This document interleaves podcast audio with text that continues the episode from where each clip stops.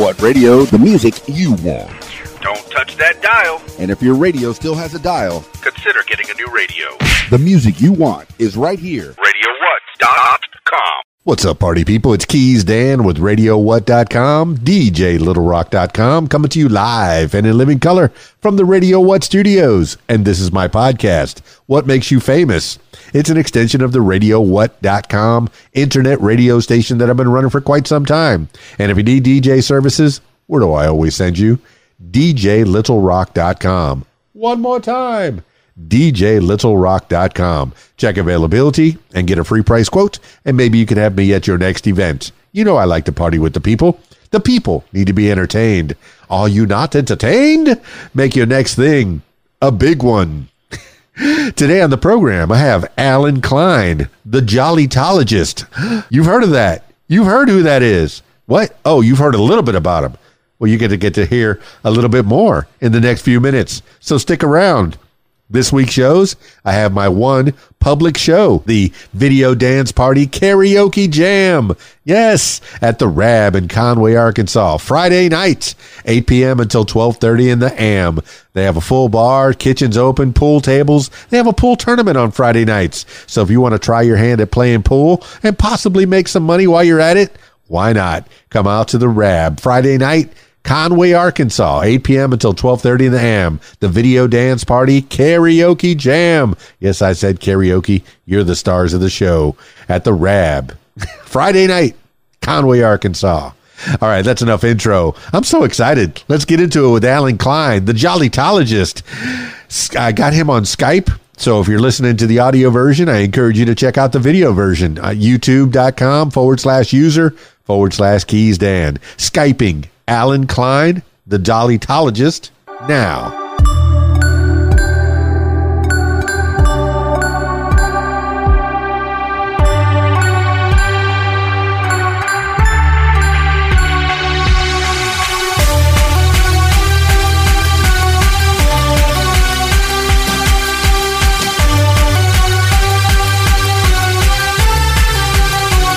nice to see you, man.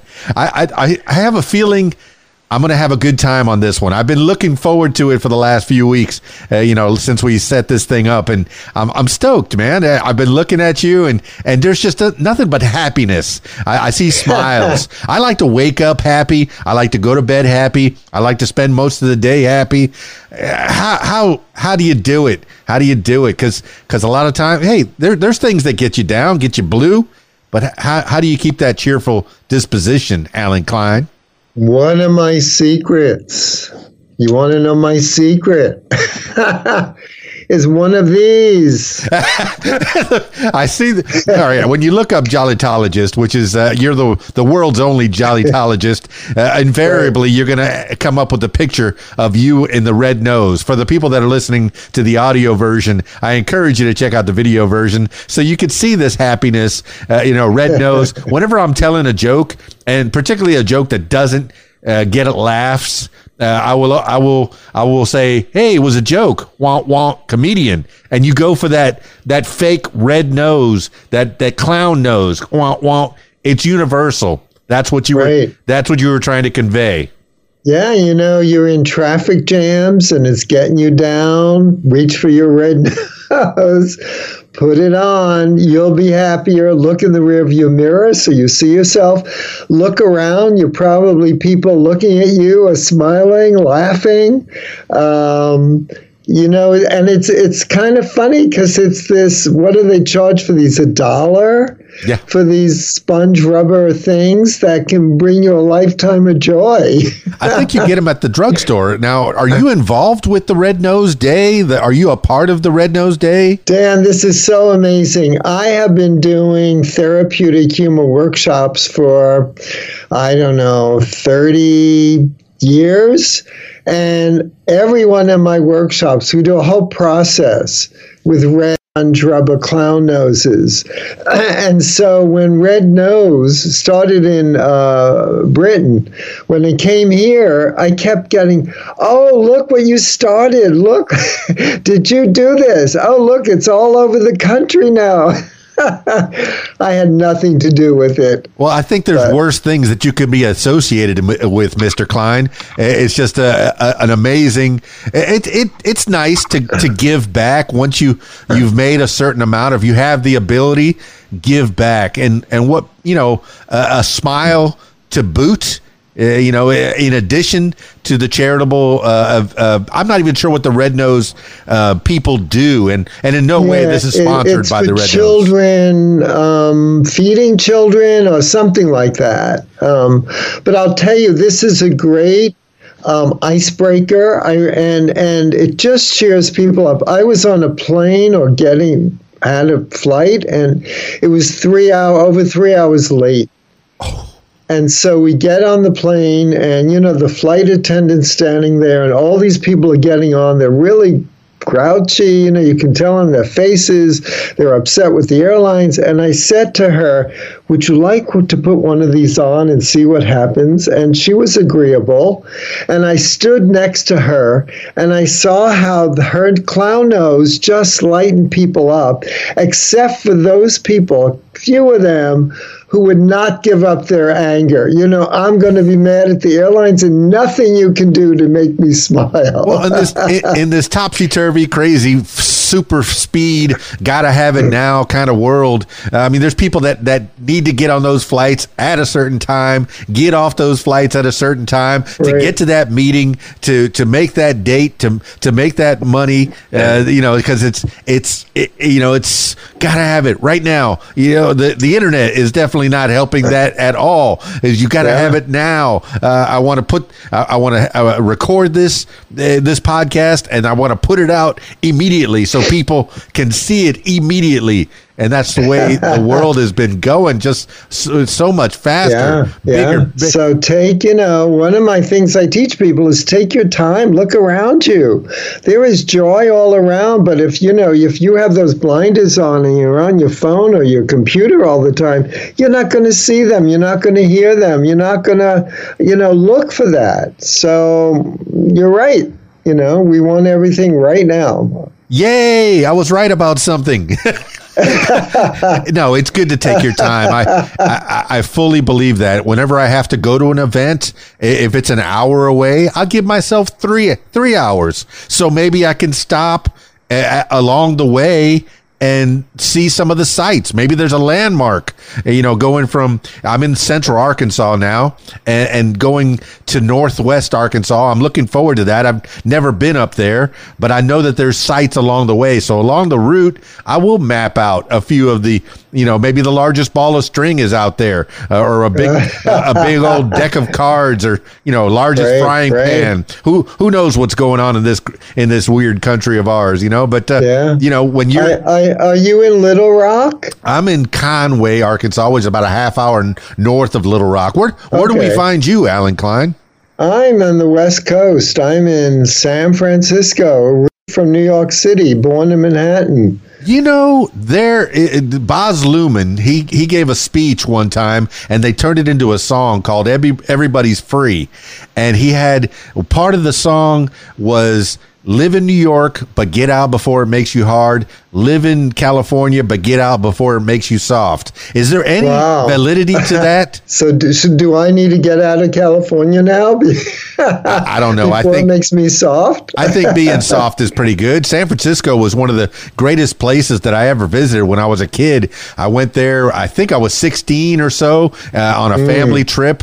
Uh, I didn't get to Alcatraz, but I did get to the boardwalk, the strip. I could see Alcatraz from where I was. And I remember there was a lot of street performers, and one of the street performers was kind of a statue. And so I was a kid, and I, oh, I'm right. wearing a black and red striped shirt. So I stood like a statue with my hand out like this, and a, a, lady put a quarter in my hand. I went, mission accomplished. I win. I get a quarter. yeah, yeah. Did Did you go to Haight Ashbury? You, You know, know- the famous Haight Ashbury. I just don't remember. You know that Okay. that that trip was such a blur. I remember we went to to L.A., we went to Universal Studios, and then we drove in a rental car. You know, I, I'm sure I, I was asleep half the time. Uh, getting there, I was probably annoying my parents to no end. You know, as, as kids do. Uh, but Yeah. uh, you know, how how did you? All right, you were born in New York. What part of New York? Because New York is a big place. Could it be upstate? In Manhattan, I was born in Manhattan, In right, the right in the middle, right, to East Thirty First, actually West Thirty First Street, um, and then we lived in the Bronx. So I grew up in the Bronx, and which is a suburb, if you don't know, and then I moved back to Manhattan. Uh, when I moved out of my parents' apartment and got married and lived there, and uh, then moved back to the uh, first time actually to the West Coast because my wife was from San Francisco. So I we used to visit once or twice a year, and I would just love this city. And I said to my wife, one day I want a Victorian house. And one day we got a Victorian house. I'm not even sure what a Victorian house is. Now I have to look Oh, that up when I get when I get done with this. It means it was built in uh, late 1800s and usually has maybe you don't know ginger it's called gingerbread. It has a lot of fancy molding on the outside. It has high ceilings like i have um, 10 and a half 11 foot ceilings.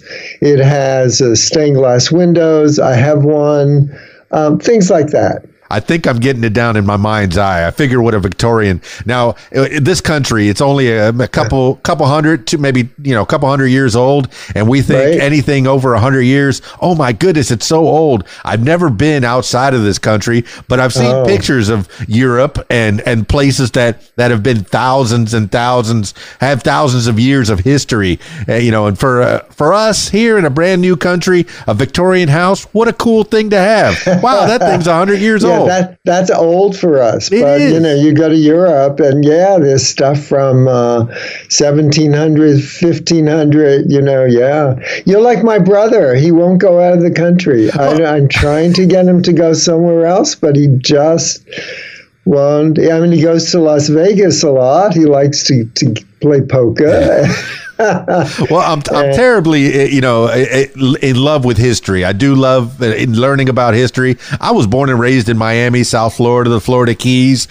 Wow. In uh, was it 79 or 80 when uh, Key West decided in a in a the mayor of Key West in a drunken stupor decided, hey, I'm going to secede from the union and apply for foreign aid. So at some point, I was a part of the the Conch Republic. And I think that somewhere in my family, probably my grandma still has one of the flags that was made. So maybe I was out of the country maybe, unofficially. It- you, it only you were pretty close. it only lasted a couple of days. I think. But I love Key West. That's Oh. a fabulous place to, to be born and grow up. Wow. To be sure, to be sure. I mean, I, I I'd spent a lot of a lot of uh, times at Fantasy Fest and and uh, you know uh, just DJing up and down the keys at weddings and such. That's where I uh, what I've done. But you growing up in New York, Manhattan. I mean, I've never been to New York. I I have a cousin named Roxanne that uh, she works. She's like a producer on Broadway, so I get to see pictures of her with the with the fa- with the famous and the fabulous uh, from time to time on her Facebook page. I think it's Well, great. go. She'll get you tickets to the best shows, uh, Broadway shows. I mean, that's the epitome of, of theater, Broadway or London. Those are the two places in the world you want to see a show. So hit her up for some shows, tickets. I've talked to so many people from New York, from in the city, and then people that have moved out of the city, like Brooklyn, and then even further out, like upstate New York. Uh, you know, New York, it just has it all. There's seven, what, a million people living in one uh, place, and uh, I think Crocodile Dundee said it best when he uh, when he spent that time in New York. He said, seven million people living in one place. They must be the friendliest people in the whole world. and he was good day and everybody. Yeah. Yeah. You know, you go see a Broadway show and you can't walk down the street. There's so many people because the theaters are basically concentrated in like a five block area. And so if you think of all these theaters pre-COVID, of course. Um, maybe now they're getting back, but um, everyone, you know, if these theaters hold 1,500 people and there's like 20 theaters in one place. and all these people are going to see a show. I mean, there's a certain excitement, um, but you got to leave pretty early, otherwise you're going to miss your show. To just walk to the theater. So, little Allen Klein in Manhattan, and then later in Brooklyn. Are are you going to shows? What are you What are you up to as a little baby Allen uh, Klein, and then into Well, your formative I- years? I- yeah, I try to see shows here. In fact, I have one tonight. I'm going to see. Uh, I don't know much about it, but it's a local theater that does really good productions. Um, last week, I went to have a fabulous nightclub here. I went to see, they bring in Broadway stars, so I get my little hint of Broadway again by going to this nightclub. Um, going to the museum tomorrow. I try to make it as much as New York as possible. It doesn't have everything, but it, San Francisco has a lot of stuff, so it keeps me busy. All right, well that's good. Allen Klein on the tourism board for San Francisco, but I, I'm going to take you back to uh, to when you were a kid. I mean, what are you learning when you're when you're growing up? What what are you getting into as a kid, and then uh, you know when you get in in and out of high school, and then maybe into college? What what kind of stuff are you into? Well, at seven years old, I was taken to see my first Broadway show. I think it's why I love live theater. I mean, I think about movies. Movies can do incredible stuff, right? They can special effects, but live theater, when you see somebody flub their lines, or which I've seen, or the falling down. uh, there's a certain the liveness. There's a certain um, and and by the way, I, I the three years I sold grape juice at My Fair Lady on Broadway to work my way through college, and uh, I was so I would see the show maybe five times a week, parts of the show, and every night it was just slightly different. And I thought that is live theater. You don't know, you know, with some actor, one dancer, it's a new dancer, and they're like just a second off. I could pick them out, or Professor Higgins' couch has been recovered. So yesterday it was dark, uh, you know, brown, and today it's all bright again. Um, so you you know live theater you can you can see the change every night and that made it exciting. So um, I was taken to see my first Broadway show at seven and I was so excited that something in me said when I grow up I want to make those pretty pictures. And I went back to school. I got a shoebox or a c- cigar box, and I would do little scenes from the book we were reading in school. Were you doing And those I- scenes for for your mom and dad, for your brothers and sisters? No, I did it for class. You know, in school, you had to write a paper on the book, maybe that you were reading. And I asked the teacher, could I do this scene in this shoebox, uh, this diorama, basically, um, instead of doing the report? And she said yes. And so that was. At seven, eight years old, I was a scenic designer, you know, in these little shoeboxes. Um, Well, that informs I- what I what you did later. Yeah. yeah, go ahead, continue. So then, I, when I was in uh, high school, every Saturday I would go downtown, get on the subway, and see a Broadway show, a Broadway matinee. Wow. And so I got to see, you know, things on the stage and what they were like and how they did it, and got very excited. And I said, "That's what I want to do." Ah, I didn't. So- get, I didn't get all that in, in South Florida. We did have our share uh, of th- some theater, uh, the Paladin Theater at uh, at South. Uh, was it South Plantation High School? They did put on productions of Bye Bye Birdie and Grease and and some of the the more popular ones. I, I think I might have seen Fiddler on the Roof there. That one changed my whole life. I like that one, and I, and I enjoyed the show, uh, the, the the movie as well. And West Side Story, love that movie. You know, I like that that some of the theater, if they can't. If you can't get to the theater, some of the bigger productions do get made into movies. But yes, I mm-hmm. mean, what what have, have what were the what were the ones that that really st- stuck out to you? Well, you say Fiddler. That was I took my parents to see it, and that was amazing. I mean, and as a scenic designer, I don't know if you remember this, Dan, but the end of the show, maybe they didn't do it there, but the end of the show, all the people from Anatevka have all their stuff on their back and they're walking around. Well, on Broadway, they had a turntable and all the scenery goes away. So there's nothing on stage which which showed me the power of how you can create with nothing and they have that's all they have, leaving their hometown that they've been there for years and just kind of walking around and around on this turntable as the music plays. It was so powerful. Um, that such a simple idea, such a simple set could could close the production in such a powerful way.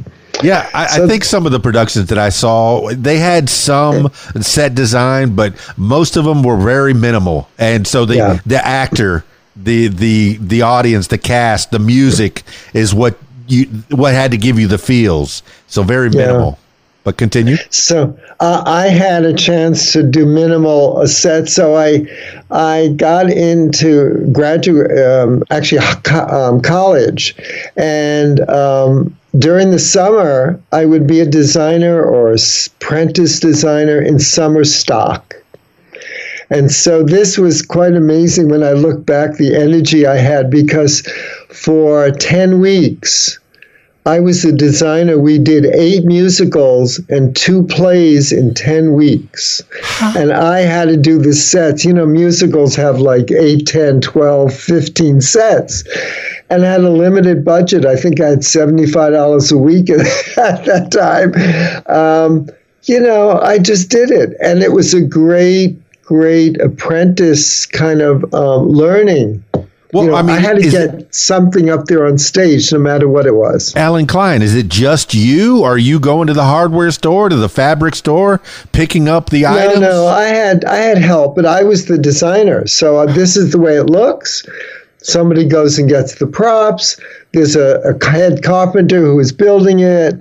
I mostly painted it. I had some apprentices that helped. No, I had help, but I was the designer. But so, you're sketching, you know, like a, a storyboard w- would yeah. be would be done yeah. for a movie or, or so. Yeah, and then it all got built somebody had to build it and paint it and set it up and but i remember monday night i think uh, was our last show and the new show opened on wednesday nights um, we'd stay up all night Monday night, taking down the old set, put up the new set. Then they would rehearse on it all day Tuesday. Then I'd make my stay up all night on Tuesday to change things, and then uh, get a little quick nap Wednesday morning, and then start designing the next show. And Thursday, start building it again for 10 weeks. Well, Allen Klein, I listened to a lot of podcasts. Uh, some of them have uh, current and former members of Saturday Night Live, and it's what you're you're explaining to me. Doing a weekly show where you have to change the whole set. It's a big endeavor, but was it? I mean, yes, you're right. You had to have a lot of energy. Were you in your? I guess you were in the, your teens, your twenties. Yeah, I know. I well, when I was an apprentice, I was late teens, and then. Um, uh, 19, 20, 21, I that's when I was the actual designer. Wow, you were the um, man. I can't do that now. I can't stay up two nights a week, maybe even one night. I mean, I I can't even lose four hours of sleep a night. Are you kidding? Yeah, well, that, I mean, that's what they, they say. They they'll they'll be off on Sunday, which you are not. You're definitely not off Sunday because you probably yeah. have two two shows on a Sunday. Maybe off on a Monday, but Tuesday you're back to rehearsing, back to building sets, uh, and yeah. you're you're back yeah. at the races again. Okay. Well, well that's a good way to spend your twenty. Great. What a you know we don't have apprentice systems anymore, but what a great way to learn my craft that is exactly something that I've been listening to and I've been talking to my friends about is vocations. People don't want to learn a craft anymore. Uh, there's a reason why plumbers can charge so much is because the, there are no plumbers. You know, they, they, if there's only 10 plumbers and 20 people need to hire them their service, they're going to start a bidding war, you know? Right. So right, yeah. Yeah. Yeah, I think we need to have um, people with training, and no matter what the industry is. Yeah, I personally like great. working with my hands. I like building things, you know, uh, go out and going out on a deck, building a shop, you know, working in, in a wood shop and, and such, and, and painting.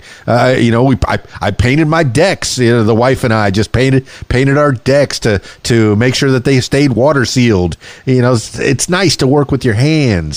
Mm-hmm, Is that something you still yeah. do? So um, just to continue, so um, I went to I got into Yale Drama School after college uh, to get a master's degree in theater, and it's a three-year master's in design, theater design, and I was let go after the first year. Uh, they What said I had no talent. Well, you showed them, didn't you? Uh, What, what, I definitely did. I went back to New York. I uh, got in the union, the Theater uh, Designers Union. I, it's a very stiff test. Um, it's a whole month long test they give you. And I failed the first time, passed the second time, got a job at CBS Television, and became a designer for, let's see if you know this show, Captain Kangaroo. Oh, you mean my whole childhood? Uh, You know, every Yeah, I think it was every right. Saturday or Sunday. I was spending time with uh, with uh, Bob. I can't remember his his real name. Bob Ke- Bob Keeshan. Bob Keeshan. Yes, Yeah. I remember the red suit with the white piping. Just yeah, Yeah, that's my that, whole that childhood. was my show I'm for 50 ten years. I'm ten 53 years, years old. that. Um, you were part of my childhood. This is one I of the know. reasons I was excited to talk to you. What what did you did you design all the sets there? Or help? I did. I designed this whole house, and then I also daily I designed other props and things. So if you remember, Bunny Rabbit would always love carrots. And he would trick Mr. Green Jeans into giving him carrots. So if he tricked him by doing this machine where he'd trick Mr. Green Jeans to press a button and carrots would fall out, I designed that machine. I'm gonna start crying. I'm gonna start crying, man. Uh, oh, I'm a I'm a ten year old kid, or, or even earlier. I was born in '69, so yeah, I spent a lot of time uh, sitting in front of that television watching your work. You know, watching Yeah, yeah. things that you made. Oh my goodness, and being amazed. And I didn't even know that how many years later I'd be getting to talk to you. That's fantastic. Yeah, So, you spent ten years doing that. So that was great fun. And then I, I also designed shows like you may or may not know um, Jackie Gleason Show, The Merv Griffin Show, stuff like that. So, Yes. You were definitely a part of my childhood and my upbringing. I stayed up way too late to watch Jackie Gleason uh, to the moon, you know, for sure. Uh, I know that was the honeymooners, but he had a, an actual show. This is the, no, the we had a variety show. Yeah. Um, American Scene was one, and then he had one. Actually, you talk about Florida, the Keys. He came from Miami. Yes, we have a a Jackie while. Gleason theater that I've seen lots of shows and I've performed at. I've Ah. actually, yes, I've, I've DJ'd Well, that's at. the theater I designed at. So we have a common commonality here. We've been on the same stage together. Oh, the tear, tears are coming. Oh, you're making me think about all the times that I spent in, in that in that theater. Ah, uh, yes, I, and I've, I've been on. I was on the radio down there, and uh, I, I announced many shows that were coming to the Jackie Gleason Theater in Miami, Florida. Oh my gosh, yes, So I was there before it was named Jackie Gleason Theater. You realize because, that makes sense. That makes a Yeah, lot of sense. yeah, yeah. So I tell me, didn't I mean, what it was called. Okay, it was Miami Theater. Let's let's call it Yeah. that. But uh, but okay, so you've been a part of a lot of childhoods, not just mine. Yeah, I, I want to yeah. own it though, but uh, but yes, you've been a lot a part of a lot of people's uh, ideas and thoughts, and, and making people think, and and the carrots and the bunny and Mr. Green Jeans. That guy was my hero. So that's why I'm famous. One one reason I'm famous. you asked why I'm famous. Yeah, one reason. But At least I'm famous to you because you remember. oh, you remember Captain Kangaroo. Well, I, I think that the the name of the podcast, it- the, I have a radio station called What. Uh, so the the what makes you famous. So even if you're not It- everybody has a story, and I love your story so far. Allen Klein, after Can- Captain Kangaroo, Jackie Gleason, getting. Uh, I guess did you spend time in Miami? I, I suppose you did. I did you for a while. Um, yeah, and um, it was glorious. I had, you know, big hotel they put me up on. I don't remember which one. Uh, expense account. Wow. You know, the, You know? the life of an entertainer. I, people ask me, hey, uh, you know, the, the DJ thing, is it good? Is, you know, is it fun? I- I- can you make a lot of money? Hey, the money's good, but the work's not steady. You got to keep hustling. So, Allen Klein, after one job uh, ends, where do you go? Well, I was um, working at CBS at the time, so I had when when that was over. Um, they tried to give me soap operas, and I didn't like it, or commercials. So um, What I year? quit. What and- year was this? Oh God, I knew you'd ask that. I am terrible in years. I don't even know what year I was born. Are you kidding? You know, there's times that I forget. I forget how old I am. And I go, oh, uh, minus the one, carry pi, uh, 53. what okay. year was that? I would think it was the late, early '70s. I think Okay. something, something like that. I was just a don't know. wee young lad, you know, sitting in my uh, my my underoos and and watching uh, Captain Kangaroo. Great. I think there's a the, the flowers on the wall. That don't, yeah, flowers on the wall mentions Captain Kangaroo, but not in a good light. yeah. So I'm back. I'm back in New York, and as I said, my wife was from San Francisco. We'd visit every year or twice a year with our daughter, and I wanted to get a Victorian house and and um, move to California, move to San Francisco. well, how did you meet the wife? Let me back. How did you meet the wife from San Francisco? What was she doing? Um, that's an interesting story. Uh-huh. Um, so I was designing an off off Broadway show, and the I was doing the sets. The uh, person doing the costumes was a friend of my wife's. This is in New York City, and um, my friend said, "Oh, her friend from California." My future wife was coming to visit. Would I come to dinner? And because my future wife was a gourmet cook. So I said, Yeah, I'd love to come to dinner. So I'm ready to go out of my house to dinner, and I get a call from my future wife saying her friend stopped to have some drinks after work with people at work. She I gave her a list of groceries to bring so I can cook. I was going off. She was so tipsy, all she brought was sour cream and onions. and she said, um, I can't make anything with that. Could you stop at the Chinese restaurant and get some takeout? And I said, sure, that's not a problem. And I'm ready to hang up the phone. He said, by the way, we're having 12 people. Can you get dinner for 12? well, good thing you you got you, you just cashed your paycheck. right, right. So New York, And you I- can get some good Chinese. All right, but go ahead. Yeah, and I did, and I thought anybody with that much uh, nerve, you know, that much moxie, um, you know, it must be a fun person. And so we hit it off, and she went back to California, and then I visited her there, and then I came back to New York, and we spoke on the phone every single day. And even though the rates were cheaper than they are now, you didn't get a plan where it covered it. You had paid by the minute then. And I realized my um, phone bill was higher than if I married her, so I asked her to marry me.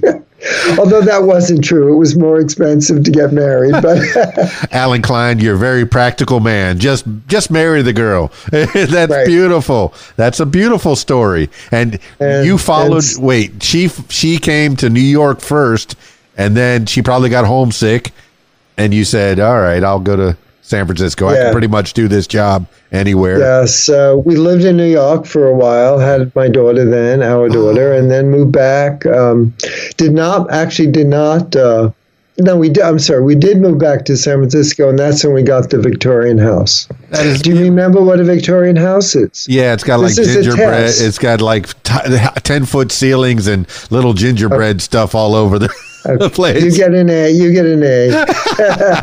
I pay attention. I, I stay focused. I'm present. I'm present with you, Mister Klein. No, fantastic. But and well, was she? What, what kind of work was she doing in New York, or or was she uh, working, or was she was Uh, taking care of you a full time job? no, she was taking care of our daughter, but she did have some work. Um, I don't know if you know Radio City Music Hall. They have a show and a movie. Oh yeah, uh, kind of heard of it. Yeah, yeah. So she was um, sewing costumes for the sh- live show. Very. So she she was in theater too. Yeah. Impressive, uh, and Yeah. so that's another thing that you had in common. You, you couldn't help but but to marry this girl. I, it sounds Oh, like yeah, you made yeah. you made a good decision. Yeah, Yeah, yeah. and and you got you got the kid. You got the one kid. One child, Yeah. Sarah. What'd she yeah, end up lovely. doing? I love her. Yeah. Um, who is ve- seems uh, young to me, but is fifty three. I think. I can't believe it. But They're always is. always your babies. My mom and my 92 year old grandma still kicking, and I love it. I wait, Oh, she's great. 94. Ah, she's 94. Happy birthday, grandma. you know, Yeah, you know, yeah. still still hanging around the Florida Keys, and it's Do it's. you- what's Do you that? have children? Do you I have do. children? I have two, and I I just became a, a grandpa twice. Oh wow! Oh, congratulations, Little girl number one. Yeah, she made me a grandpa twice. But yeah, Yeah. but you you know what what is what is your your kid into? What is she? Well, she- she's an artist. chip off Um, the block. She's happily married, but she doesn't want children. So I have a dog instead of a grandchild. Um, you know, my feeling is I'd love a grandchild, but as long as she's happy, they're happy together. She loves what she does. Her work, her artwork is fabulous, um, shown all over the world. So, you know, I, I can't complain. All right, sounds like a good daddy. All right, I, I had a similar situation where I met a girl in the Florida Keys, and you know she was living down there with her parents, and then her parents said, "Hey, let's go back home to Arkansas." So guess what? I love the girl. I married her down in the Keys. I followed her to Arkansas. We do for our, our ladies, but I had to start all over at 40 years old. Start all over. I was dug in. I was, you know, a staple. I was the morning show DJ. I, I was, you know, DJing on the weekends at weddings and uh, different events and at the Jackie Gleason Theater and amongst other places. But uh, you did the same thing. You picked up uh, from New York and you followed your girl to, to San Francisco. Did you have to Yeah. start all over again?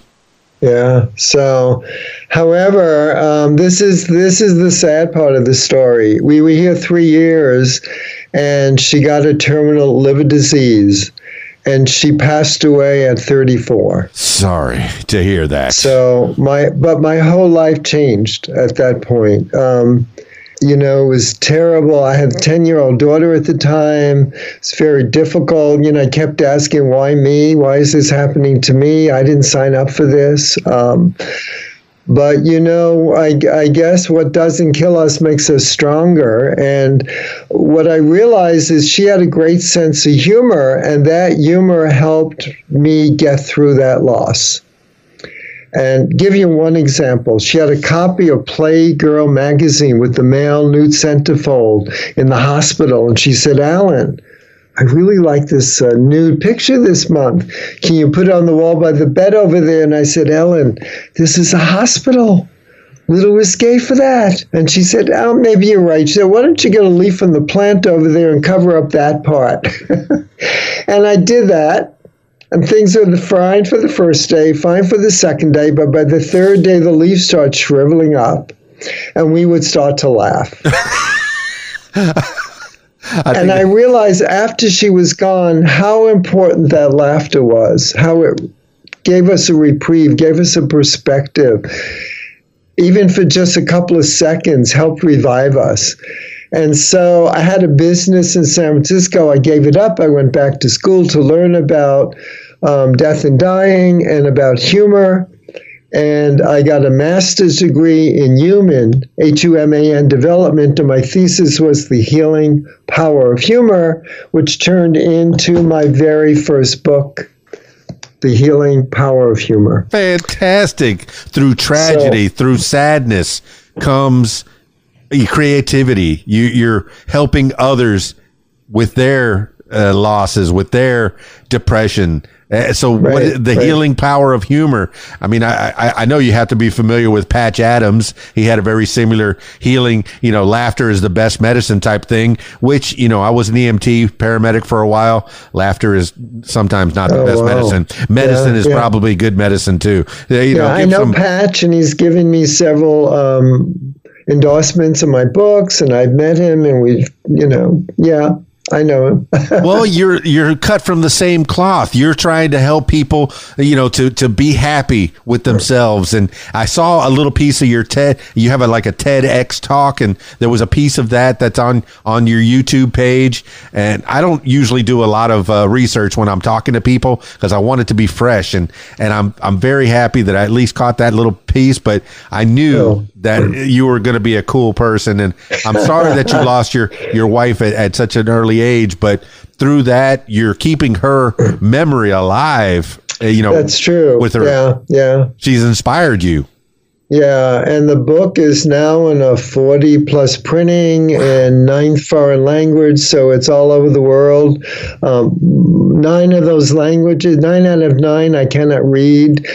But do you think of all the people that have that you've touched? I mean, are, are your Facebook page, your your Instagram, your your email must be exploding with people yeah, that. well, that TEDx talk uh, recently over 120,000 views. Fantastic. You know, who who would have thought at, at the time when I was grieving the loss of my wife that that would be the case? I mean, we just don't know That's where the you know, our path is headed. Yeah, that's the catalyst. That's what what uh, inspired you to help others. You know, because uh, yeah, you you thought, well, maybe your your life was set. You had this nice lady that that you followed all the way to San Francisco.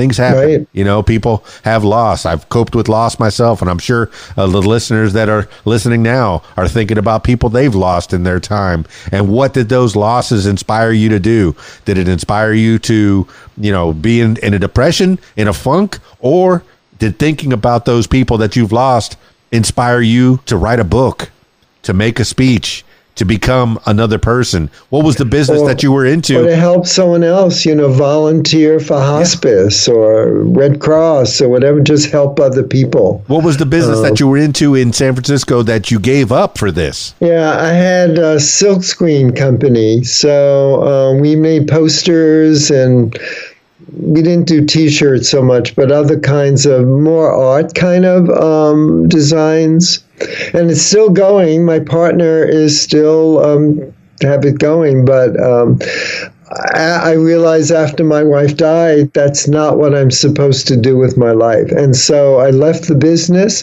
I had no idea what I was supposed to do, but I just left until, um, you know, to see what life, where life would take me. And it took me to this incredible place of being a, a speaker. And by the way, you're really great at just chatting and speaking. I almost failed speech in college. I got a D in speech. I hated speaking to to getting up and speaking. Yeah, I wasn't very good at public speaking. It was the uh, I was the DJ. I played records for people in, in high Ah. school and even in college. I I I, uh, I, I went to, to college for psychology and communications and radio, and uh, I, I failed because I, I kept going to different parties. And, uh, you know, my first year my first year was terrible, but uh, you know, eventually I got my my life on track. Uh, it sounds like you know you had your life in this track and then all of a sudden the, ch- the tracks change you Yeah, never know yeah, where that did a turn. where that Yeah. little boy from new york city ends up in san francisco and are you you're making your talks uh, all over the world or what, what are you doing Well, I had been. I'm kind of, uh, uh, particularly with COVID, flying around is not very safe. So I haven't done any. T- well, I have done one or two live talks. Some of them are virtual, Yeah. but I'm at an age where I'm kind of not advertising myself anymore. I'd rather write. I'm now writing. Oh, so many stories from my life, uh, like uh, being in the men's room with Robert Redford. That's fantastic. is one of them. Uh, another story I just wrote last week was about me and um, Harry Potter. Are you publishing them in your blog or are you pu- compiling Well, all these stories I'm for a future book? I'm not publishing it because I think it might be a book, and so I want them to be fresh for people. Um, I don't know what I'm just writing them for myself. I'm writing one a week. yeah. and uh, just um, writing them because I I want to tell the story somehow, and uh, who knows what'll happen. Well, tell me about the healing power of humor. You you uh, the um, you you took how long to to write that? Uh, when did that start? How? Oh my I mean, God! So it came nine, Okay. And When did your started when did your wife pass? it. By the way, What? when did your me? wife pass? What? Pardon me? When did your wife pass? Oh, um, I told you I'm terrible. That's okay. Just Yes. just pre, just before Um, that, maybe a, a year It before was that. several years before, probably three years before, and then I hung out for a year and then started to write the book. Yeah. So it's probably 86, something like that. Okay. All right. Yeah. But uh, you So- okay? You wrote the book. So the book has an interesting um, history too, because I don't know if you know about getting a book published, but uh, these days it's easy to self-publish. Back then it wasn't. So getting a publisher is a whole path. Um, I got an agent, and we got 12 rejections. 13 bought the book, and uh, the book was originally called Learning to Laugh When You Feel Like Crying. And my editor loved that title. She said, never, ever change that title. That is a New York Times best-selling title. So I wrote, I wrote and wrote and wrote for eight months, and then she left the company. I got a new editor, and he changed the title to The Healing Power of Humor. Which title is better? Which would have sold more copies? I have no idea, but You will never know. But that's just I will one. never know. That's just one in a long line of books. You're very prolific. Just anyone perusing your website, uh, allenklein.com, and they go to the little book section. Uh, I, I, I, Right. I, can't even count them. I'm looking at them right now. yeah. So, um, yeah, many books came from that. And the reason for that was I had collected so many um, joyous, uplifting, motivational, inspirational quotations about humor and happiness and joy that I thought that could be another book. so I put it together in a book. The Random House bought that book, published it. It did so well. It was a quotation book that they asked me to write another quotation book. And that did well, and another one. And then I had a four book contract to write four more uplifting quotation books. And it just kept going. Um, Well, people are often looking for self help books, and why not help them out with a nice quote, with a good joke, you know, something to, to lift their spirits. I- I'm, I'm so happy that you're you're doing that work. You're doing some good Yeah. work, and you know. Uh, So but- then, then the other thing was I, um, after my wife died, I, I looked for books that would help lift me out of my grief. And what I found were these books were really fat books that I had no um, concentration to read at the time. And they told me how depressed, how upset I might be, how I might lose my appetite, I might lose my sleep. And I start reading those, Dan, and I thought, I don't need to read that. I'm going through it. I know it. So I thought, I need to write my my book about that how to be uplifted when you're going through grief. So I wrote Embracing Life After Loss. And it's very simple. It, it just has a quote, it has a little bit of my writing, and easy to read, open anywhere, and get an uplifting moment for, for that time. Well, Allen uh, Klein, I'm looking at that one for the people listening to the audio version. There's a, a book that he, he picked up and it's well tabbed. Uh, there's play, there's quotes that you go to from time to time to inspire Right. yourself. Uh, that's fantastic. Uh, You know, I'm, I'm, I'm thinking about, uh, I just heard recently a, a podcast on uh, the, I think it was a lady that wrote the, the five stages of grief. And that now has become very controversial because there's, there's not five stages. Everybody's different. You know, everybody has their own way of grieving. There, you, Right, you, you right. can't go through those five. It I think that was a good jumping off point.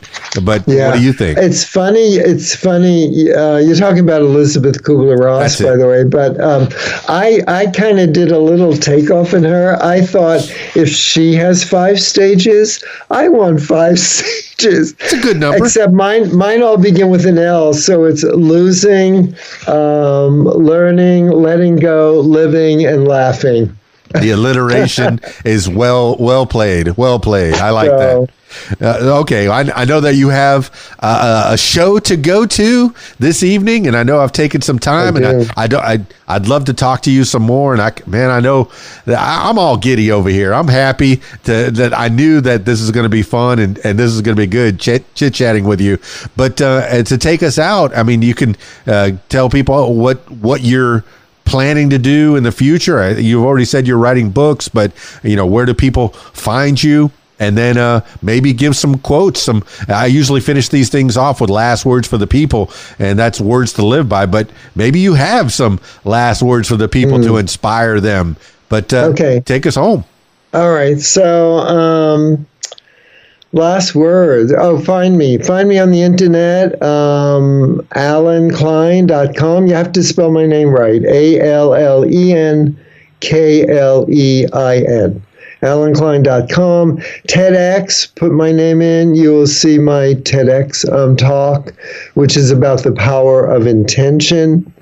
Um, some words to. No, wait before you before you do your last words. yeah. Uh, the uh, the most obvious question was jollytologist. You're the only one, and I know Oh. that I looked. I googled jollytologist, and yes, you are the only one. I mean, there's a I- joyologist uh, joyologist out there. There's a you know people that that practice different things. The the T is what throws me off. Jollyologist might have been a simpler version, but jollytologist, the T. So you are so right, Dan. I should have done it, but I already did this. I didn't want to change it. It was already registered.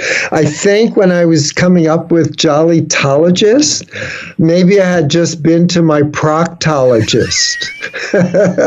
when we get older, we have to see our proctologist. so somehow I don't know. I came up with that, and it's it was too late to go back. So I just keep it jolly. But you're right. I would have preferred actually Jollyologist, but. Ah, it's unique. And yes, if you look up Jollytologist, you are going to find the one and only Allen Klein, the man sitting here in front of me, at least virtually. All right. Right. Take right. us home. So, um, I I really am a big fan of affirmations because the words we plant in our head is how we manifest our life. So, I would like to share with your audience my top affirmation that has helped me get through so many things and make my life richer. It is, drum roll please. treats me as royalty wherever I go. The world treats me as royalty wherever I go. So, right now, Dan, I feel like royalty being on your show. It's been so great, so much fun, and uh, thank you so much.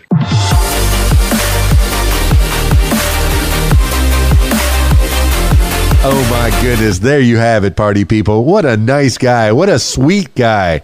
Turning, oh my goodness. You know, everybody has a story. Everybody has hardships, ups, downs.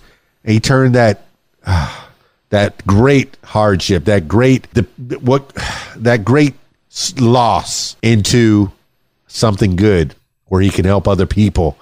That's what we need to be doing in this world. You know, once you get to a certain level, once you get to to where you can take care, you know, first take care of yourself, make sure that you your your mind, your body, everything is is in order and then try taking care of other people as well. If you have the means, if you have the ability, take care of other people. That's what we need to be doing in this world. Take care of each other. Ah, and he's doing it through humor, making people laugh, making people think, and making people getting people out of their funk through affirmations, through jokes. Ah, and just the simple red nose. You know, you see somebody that's giving you the gas face in in the car next to you. Put the little red nose on, instant smile. Instant smile. It's not going to work on everybody. It's not going to work on everybody, but Most people gonna get a chuckle, gonna get a little giggle, at least a show some teeth, a little grin. Thank you so much, Allen Klein, for being on the What Makes You Famous podcast. That was fun. That was a lot of fun for me. I hope you had as much fun as I did. Uh, that's it for this edition of What Makes You Famous. Now, if you, if you, my loyal listener, would like to tell your story, I encourage you to give me a call, 501 470 6386, or email keysdan at AOL.com. That's it for me. It's keysdan, radiowhat.com, djlittlerock.com. Peace. I'm out of here. If you like what you hear, follow What Makes You Famous social media. Use the hashtag What Makes You Famous. Follow on Facebook at What Makes You Famous. Follow on Instagram at What Makes You Famous. Follow on Twitter at Makes Famous. And follow on YouTube at Keys Dan. Leave What Makes You Famous podcast a review and subscribe. Listen to What Makes You Famous podcast on Podbean, iTunes, YouTube, Stitcher, Google Podcast, and Spotify, and almost anywhere you find podcasts. Tell your story on my podcast, What Makes You Famous. Call 501 470 6386 and leave a message to set up a time. You can support What Makes You Famous using the PayPal link paypal.me forward slash keys dan. Email info at radiowhat.com. What Makes You Famous podcast is a production of Keys Dan Enterprises Incorporated at keysdan.com. Thank you for listening. Radio What? The music you want with some great quotes. Happiness is a choice that requires effort at times. Aeschylus. The music you want. RadioWhat.com. This is Keys Dan, And this is Shelly G. and you're listening to Radio What? dot com.